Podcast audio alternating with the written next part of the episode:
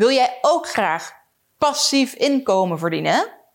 Dat kan. Maar je moet wel even goed letten op de juridische verplichtingen die je dan aangaat. Het lijkt namelijk allemaal zo simpel. Maar er zijn wel een paar dingen waar je echt even op moet letten. Vooral dus ook bij de keuze voor het specifieke passieve inkomensstroom.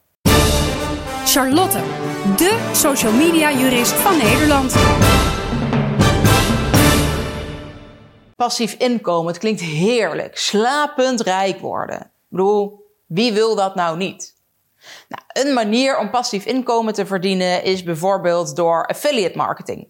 Nou, prima. Je plaatst een linkje en als iemand via jouw linkje iets koopt, dan krijg je daar een bepaalde vergoeding voor. Bijvoorbeeld 2%, 5%, 10%, soms zelfs meer van de verkoopprijs van dat product of van die dienst. Zijn eigenlijk twee dingen die je dan goed moet regelen.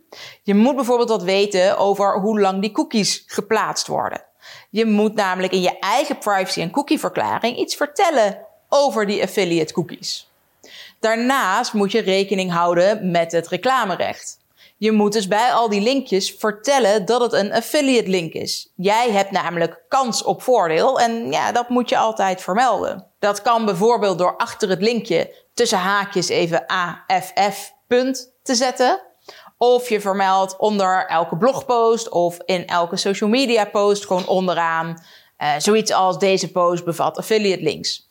Het gaat er vooral om dat je erover informeert en dat mensen dus weten dat je misschien wel een gekleurde mening kunt hebben over die producten, omdat je ze per saldo graag wil verkopen.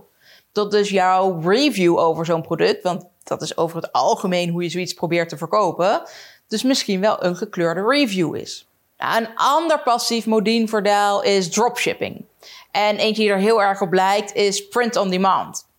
Wat je eigenlijk doet, is gewoon het verkopen van producten, maar zonder dat jij daarvoor voorraad nodig hebt. Je laat ook andere mensen de verzending organiseren. Super relaxed. Over het algemeen hoef je daar ook alleen maar een website voor in te richten, de juiste linkjes te plaatsen en klaar is Kees. Maar het is dan wel jouw webshop. Dat is dus iets anders dan met een affiliate link waarbij het de webshop is van iemand anders waar er uiteindelijk gekocht wordt. Omdat jij degene bent die die webshop heeft, eh, moeten mensen dus ook aan jou de retouren terugsturen. Althans, het adres dat jij opgeeft. Jij moet die retouren afhandelen. Jij moet de klachtenafhandeling doen. Als bijvoorbeeld een product niet goed blijkt te zijn. En ja, niet conform is, zoals we dat juridisch noemen, of dus niet voldoet aan de wettelijke garantie, zoals we dat in de volksmond wel noemen, dan ben jij als webwinkelhouder degene die dat moet organiseren. Dat betekent dus dat je een goede algemene voorwaarden moet hebben, waarin je ook goed uitlegt hoe deze regels allemaal werken. Op je website moet je van alles vertellen over het roepingsrecht. Daar moet je ook zo'n modelformulier voor herroeping aanbieden, bijvoorbeeld. En je moet dus informatie geven over die conformiteitseis. Dus omdat het jouw webwinkel is, ben je eigenlijk gebonden aan alle regels van een gewone webwinkel. Lees vooral wetboek voor webwinkels als je daar meer over wil weten. Een derde manier om aan passief inkomen te komen is bijvoorbeeld door het aanbieden van downloads of misschien wel van online diensten zoals online trainingen of toegang tot online video's of iets dergelijks. Hè? Een on-demand product. Nou, dat klinkt allemaal ook heel prachtig, maar ook dan ben je eigenlijk gewoon een webwinkel. Alleen dan in digitale producten in plaats van fysieke producten. Ook dan moet je dus rekening houden met bijvoorbeeld het herroepingsrecht. En ja, je wilt natuurlijk helemaal niet dat het herroepingsrecht nog geldig is als iemand iets al gedownload heeft of als ze al begonnen zijn aan je online training. Nou, dat betekent dat je daarvoor in elk geval de juiste zinnen moet gebruiken in het bestelproces.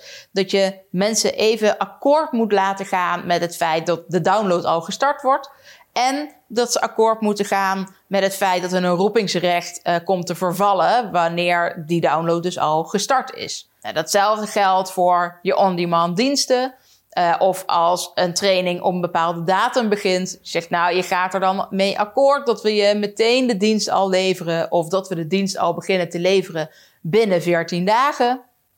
En vervolgens dat ze er dus ook mee akkoord moeten gaan dat dan ook hun herroepingsrecht komt te vervallen. Nou werkt het bij diensten wel iets genuanceerder. Dat als er een deel van geleverd is en iemand alsnog binnen 14 dagen wil herroepen, je gewoon een gedeelte terug moet betalen afhankelijk van hoeveel van die diensten al hebben kunnen consumeren. Dit zijn overigens regels die gelden op het moment dat jouw klanten consumenten zijn.